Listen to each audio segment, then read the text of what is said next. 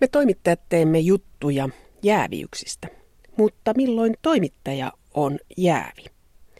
Mitä meistä toimittajista yleisön pitäisi tietää? On kysytty myös sitä, kuinka lähelle päättäjiä tai valtaa toimittajat voivat mennä. Toimittajien sidokset tai jääviys eivät ole virallisesti suuri ongelma, jos mittarina käytetään julkisen sanan neuvostoon tulleita valituksia. Tältä alueelta niitä on aika vähän. Julkisessa sanassa puhutaan tänään siis toimittajien sidoksista. Haastateltavina ovat oikeustieteen tohtori Riitta Ollila, politiikan toimittaja Tuomo Lappalainen, päätoimittaja Tapani Mäkinen ja uutis- ja ajankohtaistoiminnan internetpäällikkö Mika Rahkonen. Oikeustieteen tohtori, julkisen sanan neuvoston jäsen Riitta Ollila. Kun luet sanomalehteä tai seuraat mediaa, tuleeko koskaan sellainen olo, että haluaisit tietää, mikä on toimittajan suhde käsiteltävään asiaan?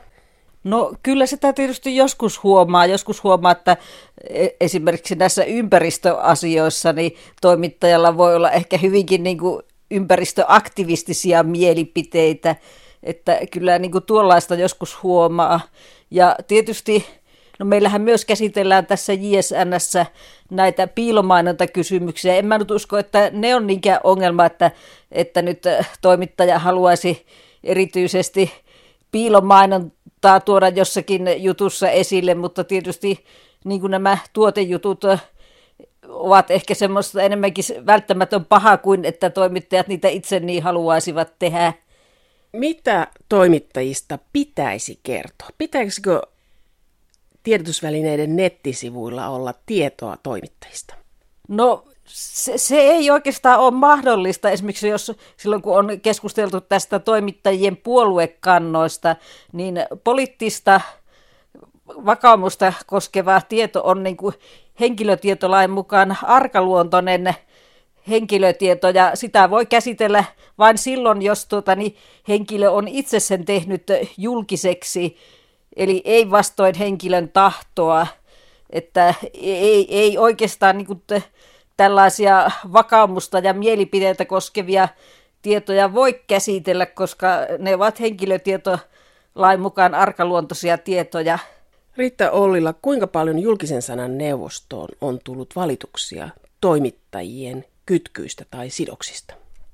No en oikein muista, ei niinkään siitä, että toimittajilla olisi nimenomaisia kytkyjä, vaan tietysti niin kuin tästä piilomainonnasta ja tuotesijoittelusta ja nimenomaan näillä verkkosivustoilla, että mainonta ja journalistinen sisältö sekoittuvat. Että, ja no tietysti niin kuin taloustoimittajien osaltahan hehän pitävät jonkunlaista vapaaehtoista rekisteriä osakeomistuksistaan, mutta ei, ei tällaisista asioista sinänsä ole tullut kanteluja, että toimittaja nyt olisi jotenkin sidoksissa johonkin jos niitä on, niin ne nyt näkyy enemmänkin jutun sisällöstä, että mitä mieltä toimittaja jostakin asiasta on ja, ja myös, että miten hän aiheensa valitsee.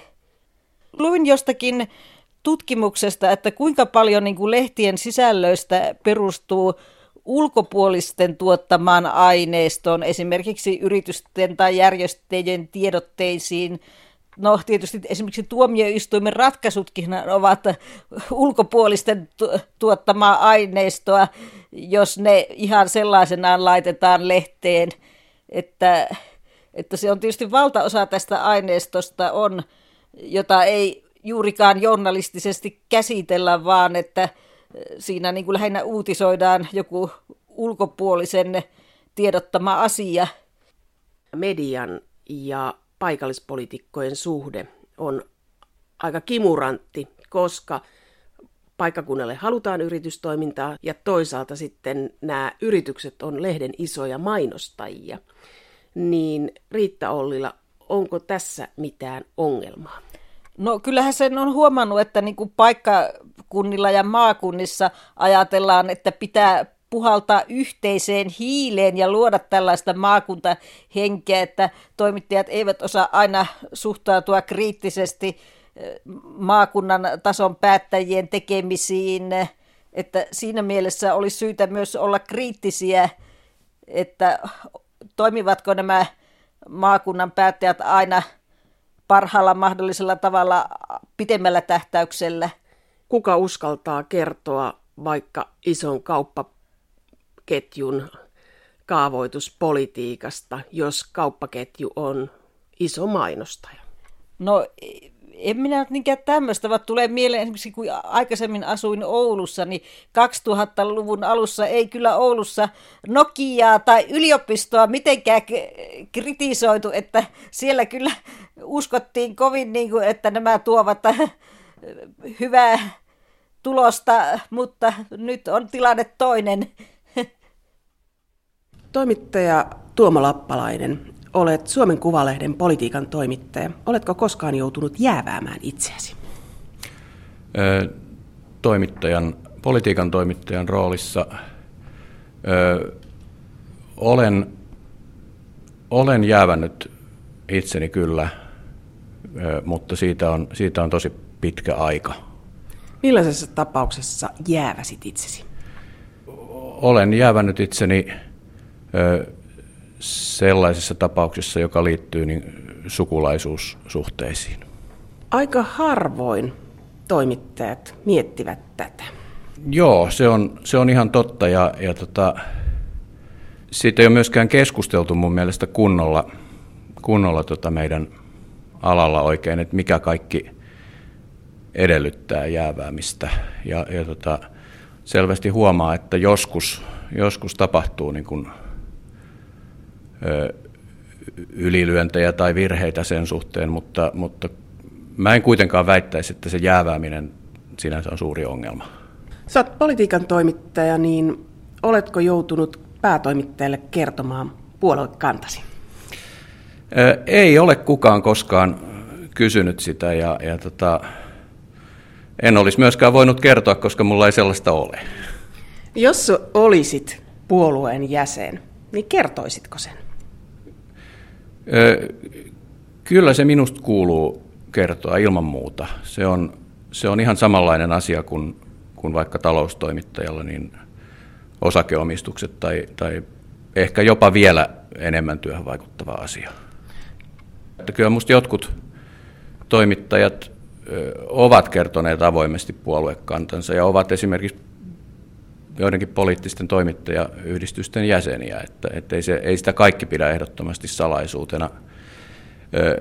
Siinä on tietysti asteeroja, että mä luulen, että aika harva toimittaja, politiikan toimittaja on tällä hetkellä minkään puolueen jäsen, ja, ja sitten taas äänestyskäyttäytyminen kyllä, niin kyllä sitä voi kai pitää yksityisasiana kuitenkin. Kerran olen kolumnissa kertonut sen, että olen 2000-luvulla kaikissa eduskunta, kunta- ja eurovaaleissa äänestänyt naista. Sen verran olen raottanut äänestyssalaisuutta. Kun toisaalta toimittajat on porukkaa, jotka ovat yhteiskunnallisesti valveutuneita, jos olet pikkukaupungissa ja kirjoitat kunnallispolitiikasta, niin esimerkiksi kunnallisvaalien aikana, mitä pitäisi tehdä? Mä sanoisin, että nimenomaan niin kuin tällaisessa tapauksessa on, on tärkeää, että toimittaja pitää itsellään sen, sen niin poliittisen kantansa, jos hänellä sellainen on, koska se, kuitenkin, se minusta niin kuin suuntaan ja toiseen vähentää painostusmahdollisuuksia. Sitten on sellainen näkymätön ketju. Toimittajiin kiinnitetään huomiota, mutta esimerkiksi maakuntalehtien päätoimittajat on huomattavia vaikuttajia alueellaan. Ja on esimerkkejä siitä, että päätoimittajilla on aika niin kuin selkeitä ja tiukkoja kytköksiä alueen yritysmaailmaan, niin pitäisikö nämä avata? No niitä on ehkä avattukin enemmän kuin, kuin rivitoimittajien kytköksiä. Ja mä muistan itse aikanaan olen kirjoittanut aika kovaakin tekstiä näiden ehkä tunnetuimpien maakuntavaikuttajien Kari Hokkasen ja, ja Erkki Laatikaisen toiminnasta, mutta jälkeenpäin ajatellen siltä osinhan avoimuus oli ainakin kunnossa, että, että kaikki tiesivät, niin kuin, mitä he edustavat ja kenen asialla he ovat. Kaikki tiesivät, kenen lauluja he laulavat, kun istuvat erilaisissa hallituksissa. Mutta mielenkiintoista on se, että julkisen sanan neuvostoon on tullut aika vähän valituksia jäävyydestä tai toimittajien sitoutuneisuudesta. Tuomo Lappalainen istut julkisen sanan neuvostossa. Kertooko tämä siitä, että suomalaiset toimittajat toimivat oikein vai kertooko se siitä, että sidoksia ei huomata tai niihin ei kiinnitetä huomiota? No varmaan se kertoo molemmista, että, että on ihan selvää, että, että jos sidoksista ei kerrota, niin, niin ei niistä sitten aina myöskään tiedetä. Että, että se on ihan selvästi toinen puoli, mutta, mutta mulla on sellainen kuva, että, ja, ja seuraan nyt tietysti ennen kaikkea kuin Helsingissä politiikan toimitusten toimintaa, että, että kyllä, niin kuin, kyllä näihin jäävyysasioihin kiinnitetään ihan vakavaa huomiota ja, ja esimerkiksi tämmöisiä poliittisia, poliittisten sympatioiden näkymistä jutussa, niin, niin selvästi vältetään ja, ja niin kuin tarkkaillaankin, ettei sellaista pääse esiintymään. Että, että oikeastaan mielenkiintoista on, että, että yksi tämmöinen alue, jossa ehkä tämä jäävyys myös tulee vastaan, on, on urheilujournalismi, jossa on, on hyvinkin monenlaisia kytköksiä eri, eri järjestöihin ja, ja niitä on muutamia JSNäänkin tullut. Joku saattaa ajatella, että urheilu, että eihän se ole niin vakava asia, mutta sekin on Suomessa tällä hetkellä aika mittavaa liiketoimintaa ja, ja toisaalta niin kun, ö, yksi väylä, johon, johon julkista rahoitusta kohdennetaan, että, että siinä mielessä minusta niin kuin urheilujournalisminkin jäävyyskysymyksiin mitä suhtautuu ihan yhtä vakavasti kuin minkä tahansa muun, muun journalismin alan jäävyyksiin. Onko urheilu siivottomampi nurkka kuin politiikka? No en uskalla lähteä yleistämään nyt yhtään mitään, mutta, mutta tota, ehkä, ehkä niistä asioista on sillä puolella vähemmän tähän asti keskusteltu kuin, kuin politiikan puolella. Kuinka lähelle toimittaja voi mennä päättäjiä ja voiko ottaa lounaita kahvitella? Mitä mieltä Tuomo Lappalainen olet tästä keskustelusta, että pitääkö toimittajan pysyä täysin erossa päätöksentekijöistä? No mä olen, alan jo olla sellainen vanhan koulun toimittaja viisikymppisenä, joka, joka on kasvanut sellaiseen maailmaan, jossa, jossa päättäjiin on pidetty yhteyksiä. Minun polveni ei, ei ole pitänyt ihan yhtä tiiviitä kuin, kuin 170- ja 80-luvulla uransa huipulla olleet toimittajat, mutta, mutta nyt huomaan, että, että pidämme kuitenkin tiiviimmin kuin ehkä tämä nuori polvi ajattelee sopivaksi. Mä itse näen niin, että, että toimittajan tehtävä on tavallaan olla lukijan ja, ja kuulijan ja katselijan puolesta niin kuin silmänä ja, ja korvana, niin se edellyttää tietyn asteista yhteydenpitoa, myös niin kuin epävirallista yhteydenpitoa päättäjiin, koska sitä kautta kuitenkin saa sitten sellaista tietoa, joka vaikka se ei olisi ihan sellaisenaan julkaisukelpoista, niin, niin se on, on kuitenkin hyödyllistä taustatietoa. Onko Tuomo Lappalainen sinulle syntynyt hyvä veliverkostoa?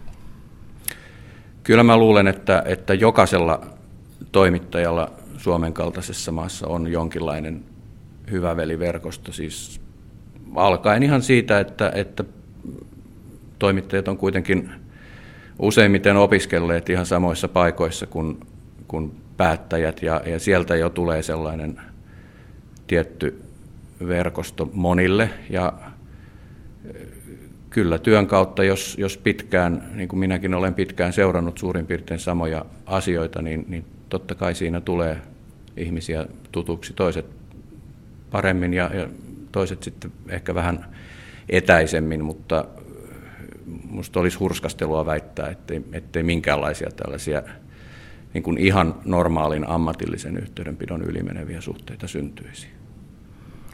Tuomo Lappalainen, onko Suomen Kuvalehdessä määritelty se raja, että miten kalliin matkan tai miten kalliin lounaan voi ottaa vastaan lobbarilta?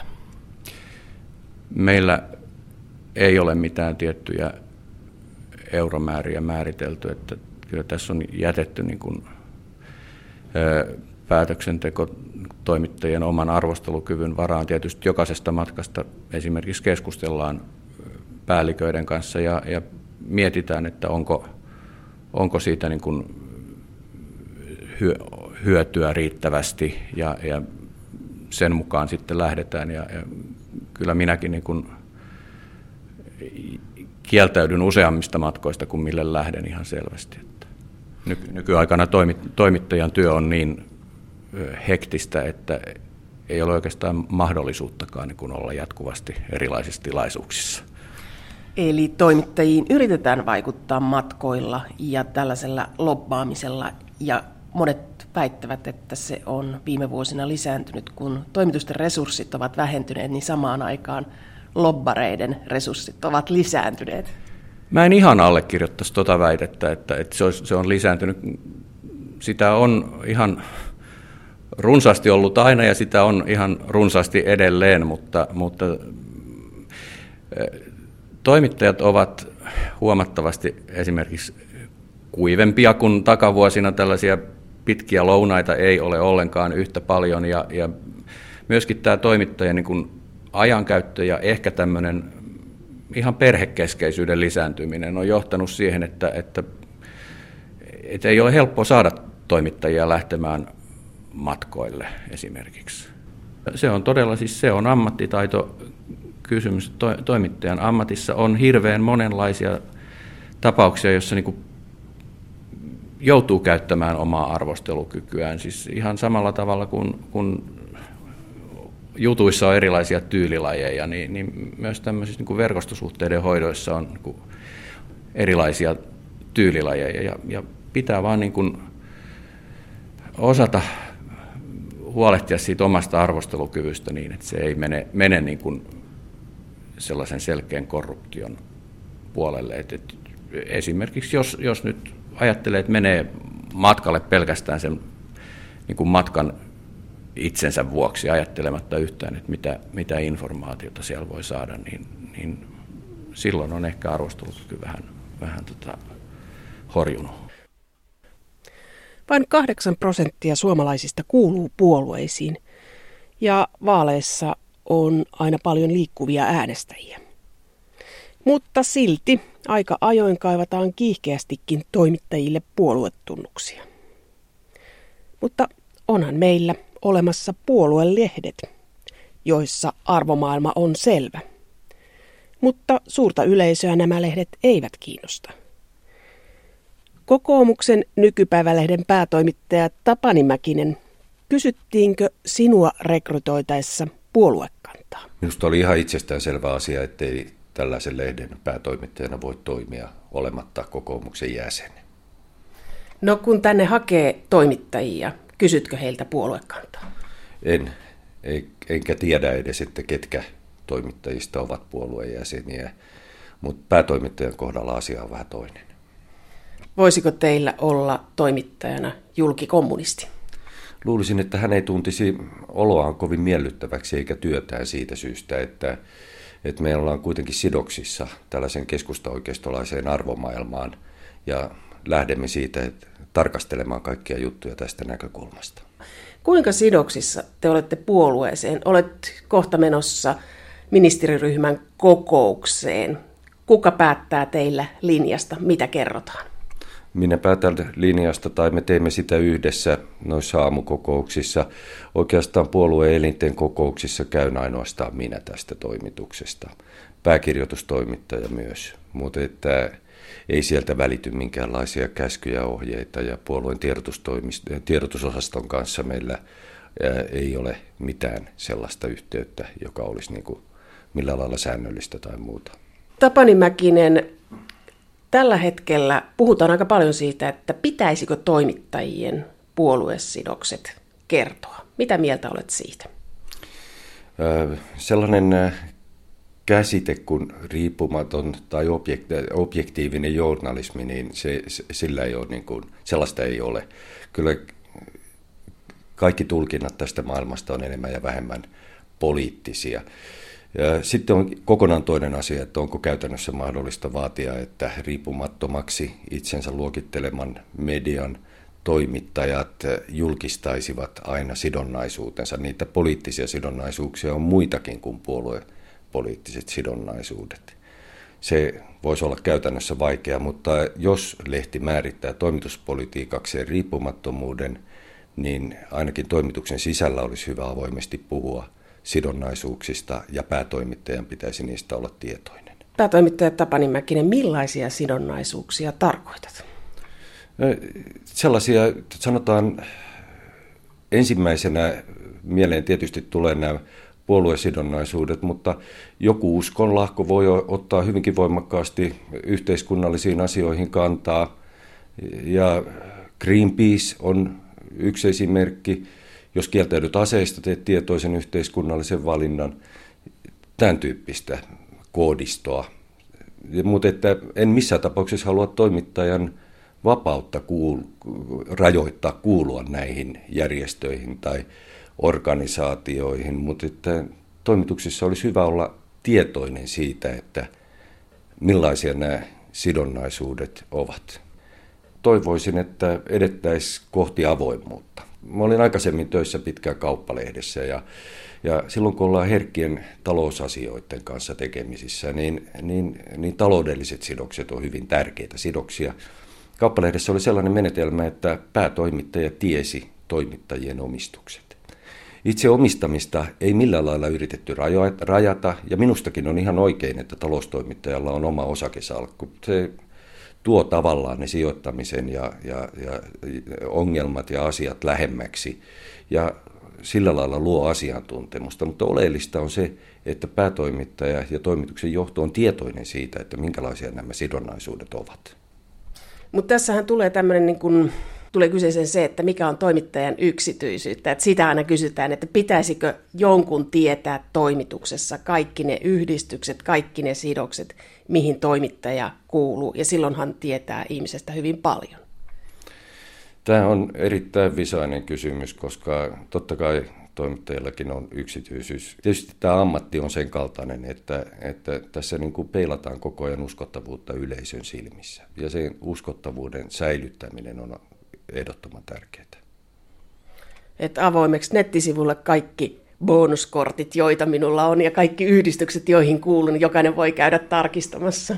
Minusta se ei ole niin kuin realismia ja, ja, ja se on liian kova vaatimus, mutta että toimituksen johdon, johto olisi niin kuin tietoinen siitä. Mä uskon, että aika, aika hyvä näppituntuma varmaan toimitusten johdolla on ja sen takia näitä julkisen sanan valituksia ei ole ollut, mutta että, että jokainen meistä tietää, kun lukee lehtiä, niin tietää, että, tai jokaiselle varmasti on tullut sellainen niin kuin tuntuma vähintään kerran, että, että tämä juttu ei ole ihan balanssissa. Ja, ja sitten jos se toistuu, niin, niin tota, sitten tietysti alkaa herätä kysymyksiä, jotka liittyy lehden ja median uskottavuuteen. Tässä on yksi sellainen juttu, joka kannattaa minusta niin kuin miettiä näissä sidonnaisuuksissa. Se on se, että, että jos minä nyt lähtisin täältä toimittajaksi johonkin riippumattomaan mediaan.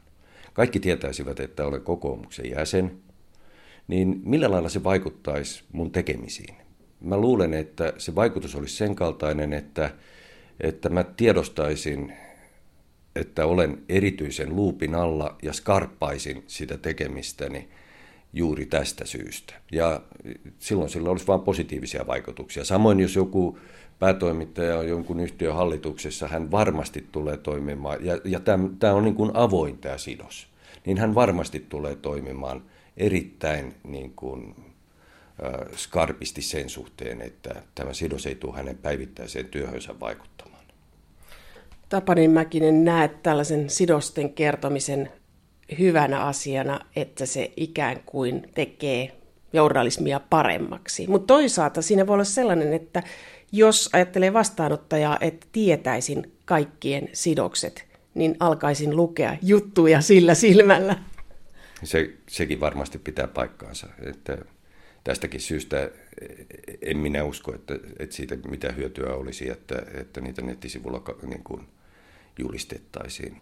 Jokaisella ihmisellä meistä on maailman katsomus ja, ja, ja jonkinlainen arvomaailma, jonka läpi me tätä maailmaa katsotaan. Ja, ja sit jotkut toimii aktiivisemmin niiden arvojen puolesta ja jotkut vähemmän aktiivisesti. Ja ei sen aina tarvitse olla puolueen poliittista toimintaa. Et se on kuitenkin yhteiskunnallista aktiivista ja, ja, ja, ja demokratiaa edistävää. Sitten vaan täytyy jokaisen muistaa tämä oman ammattinsa etiikka ja sen vaatimukset.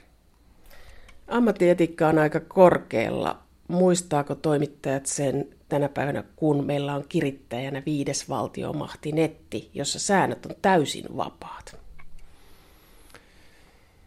Siinä on varmasti niin kuin jo nyt niin kuin jonkun verran sellaista ongelma-aluetta ja, ja jatkossa tasa varmasti enemmän.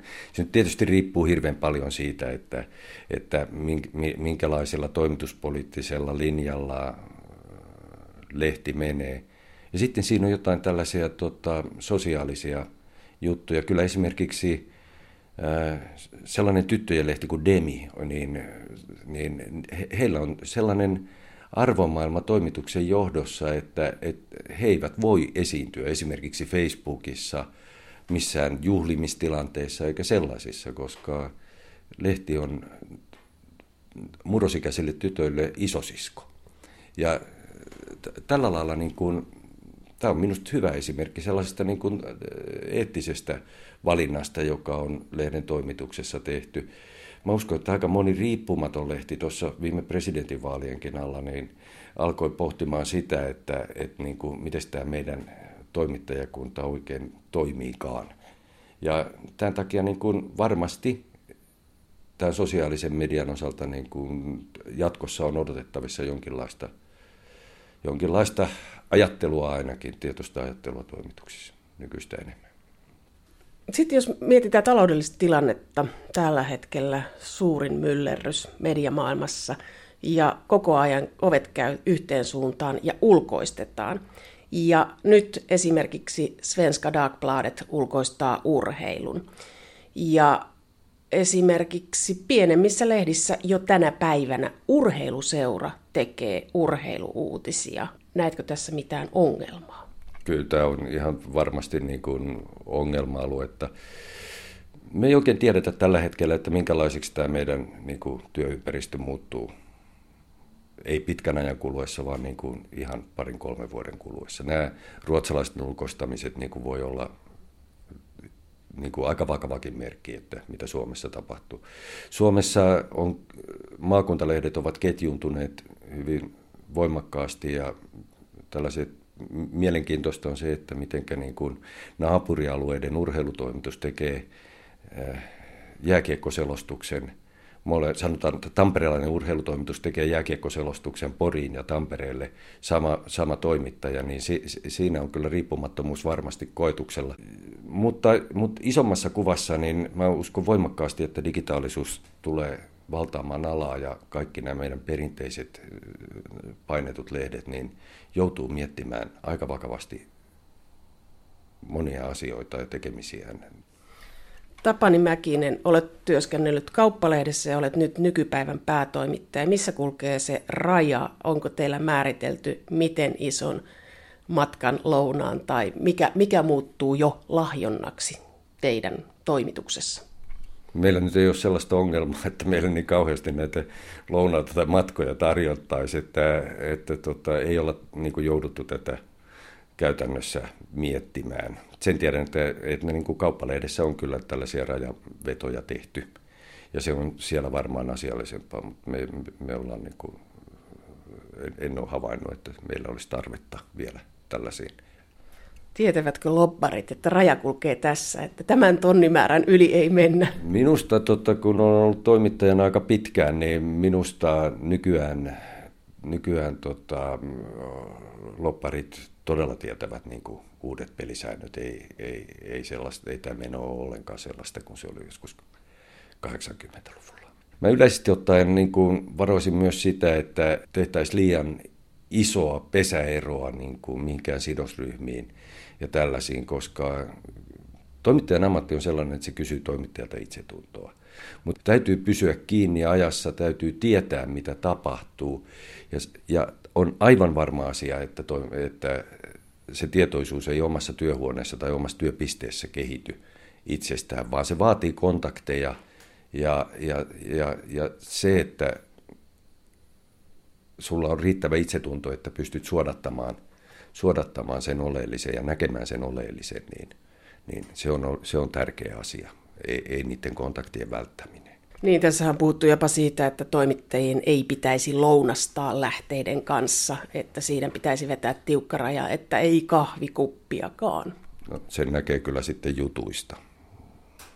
Juttujen laatu kärsii siitä, ellei, ellei tällaisia lounaita syö ja taustakeskusteluja on aivan turha niin kuin, kuvitellakaan sellaista, että, että kun tuolla kaikkialla järjestöissä, yrityksissä, ää, viranomaiset, kaikki tekee valtavan valmistelutyön erilaisten hankkeiden eteen, että sitten niin kuin tavallaan tässä työpöydän ääressä niin kuin yhtäkkiä oivaltaisi, että tämähän on niin kuin ihan pielessä tämä koko juttu. Ei, ei se näin mene. Vaan kysin täytyy niin kuin hyvä toimittaja osaa katsoa asiaa monipuolisesti ja hakeutua niihin kontakteihin. Ja mieluummin niitä kontakteja on paljon kuin vähän.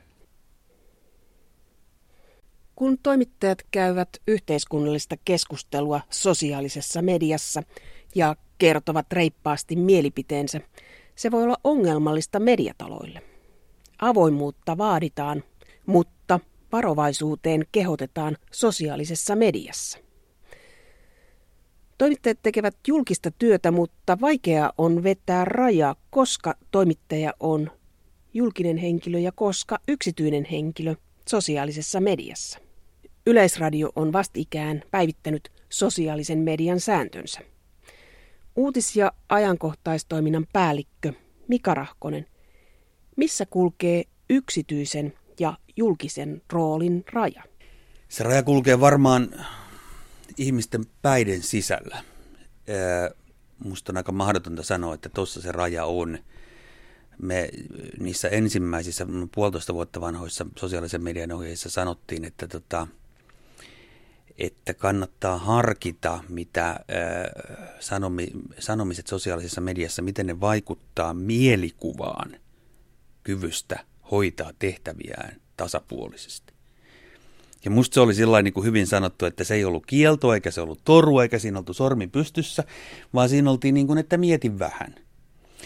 Tota, eh, lähinnähän kysymys on niin kuin, mielipiteiden sanominen ilman muuta sallittu, tietenkin. Saako, saako toimittajalla jotain? Mutta totta kai. Eh, Mutta tuota, jos on sellaisessa duunissa, toimittajallakin on hirveän erilaisia hommia, niin jos on semmoisessa duunissa toimittaja, missä tämmöistä neutraaliutta, puolueettomuutta niin kuin hirveästi, hirveästi niin kuin vaaditaan. Sanotaan nyt niin kuin joku tämmöinen ihminen, joka vetää vaikka vaalitenttejä. Niin tota, kyllä mä luulen, että et, et, tota, siinä voi niin kuin asiat vaikuttaa mielikuvaan ihmisen kyvystä hoitaa tehtävien tasapuolisesti niin kuin toisella tavalla kuin jossain muussa hommassa.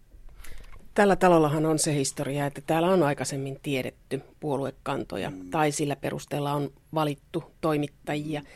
Niin jos tänä päivänä vaaditaan riippumattomuutta ja kuitenkin ihminen on aika sitoutunut johonkin puolueeseen, niin eikö aika reilua sitten, että se ihminen kertoo reilusti mielipiteensä, että olen vaikka kokoomuksen tai sosiaalidemokraattisen mm puolueen jäsen ja kannatan tätä aatemaailmaa kuin se, että yrittää olla riippumaton sekä julkisesti että yksityisesti sosiaalisessa mediassa yhtiön vaatimusten mukaan.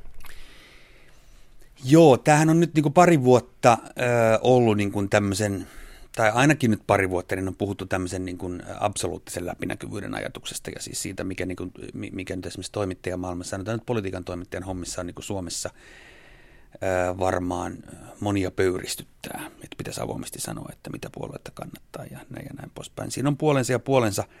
Mä olin viime keväänä yhdessä auditoriossa, kysyin tota, yhdessä paneelissa auditoriossa tästä samasta aiheesta keskustelemassa ja mä kysyin siellä niin kuin täydeltä auditoriolta sellaisen kysymyksen tähän liittyen, että et, kuvitelkaa, että illalla on presidentin vaalien viimeisen kierroksen väittely kaksi ehdokasta vastakkain. Nyt ratkeaa, kestä tulee presidentti.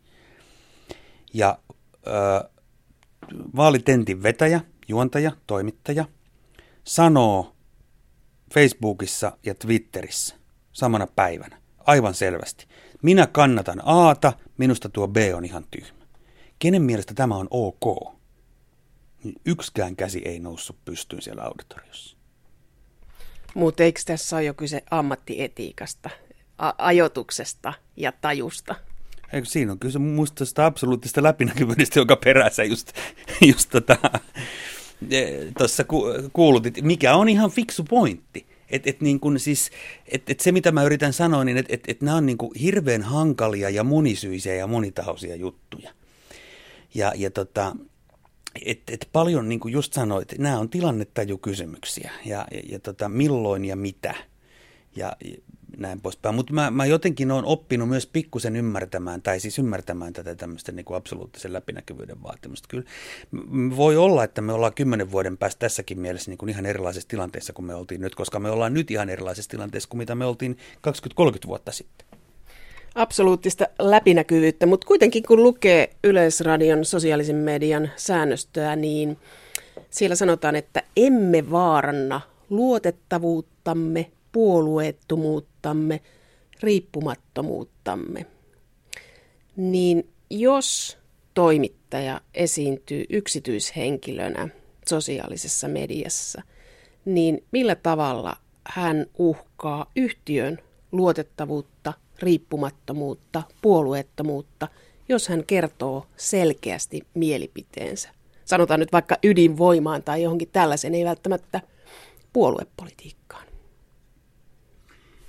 Niin, tota, meillähän on Suomessa yksi mediayhtiö, joka käytti tätä ydinvoimakantaa esimerkkinä, kun se laati tätä omaa sosiaalisen median säännöstöään ja miten siitä ei saa sanoa, mutta se ei ollut yleisradio nämä on taas kerran niin kuin veteen piirrettyjä viivoja.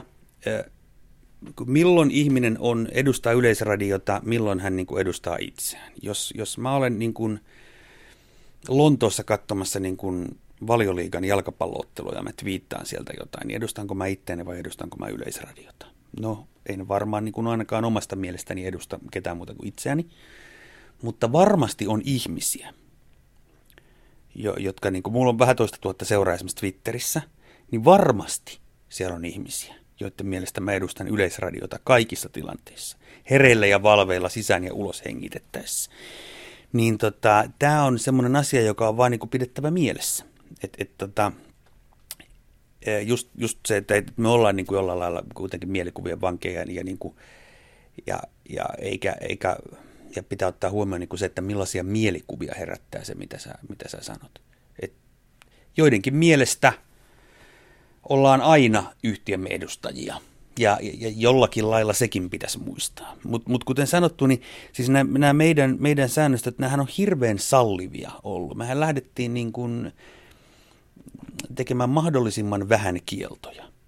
Ja, ja semmoinen, että niin että mieti vähän enste henki mikä musta on ollut kyllä niin kuin ihan hyvä lähtökohta.